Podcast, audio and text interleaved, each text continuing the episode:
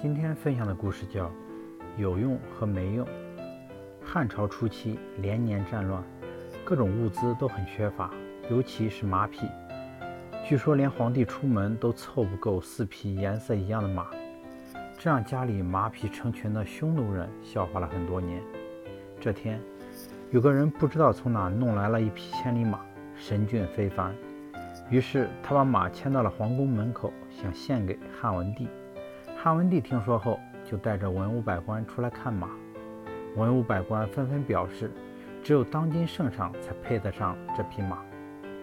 在此起彼伏的马匹声中，汉文帝慢悠悠地说：“我骑马出门的时候，前面有仪仗队，后面有护卫队，一天最多走五十里路。我骑这样的千里马有什么用呢？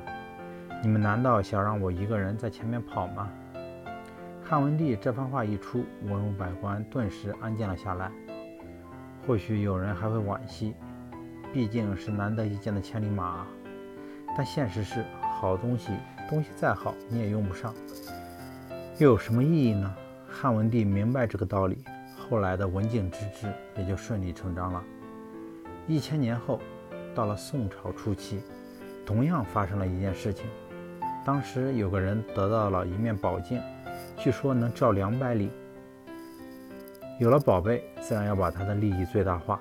这个人一合计，当今世上最有权力的人，除了皇帝，就是宰相吕蒙正。皇帝家里什么都有，也不会在乎这面镜子，那就献给吕大宰相吧。吕蒙正出于好奇，就让人把那人请了进来。那人一看有戏，忙把宝镜双手献给吕大宰相。吕蒙正端着宝镜看了半天，又把宝镜还给了那人。那人一愣，小心翼翼地问：“宝镜怎么样？”吕蒙正说：“好是好，不过我用不上啊。”那人忙问：“为什么？”吕蒙正哈哈一笑说：“我这张脸也就一个碟子大，哪用得了照两百里的镜子？”那人还不甘心，又说：“就算用不上，摆在家里也好啊。”吕蒙正淡淡一笑。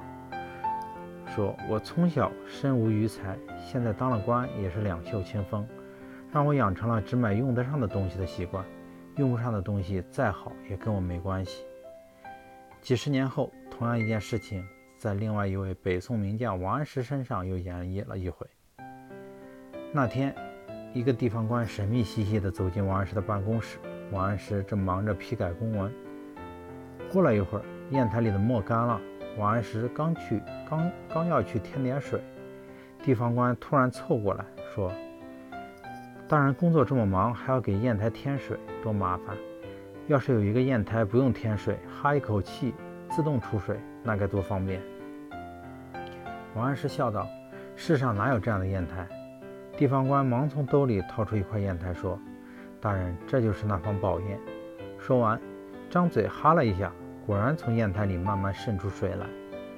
王安石走出去，从外面提了一桶水进来，问他：“你说这桶水值多少钱？”地方官说：“一桶水能值几个钱？”王安石说：“就是啊，那个砚台就算能哈出一担水，又能值几个钱呢？”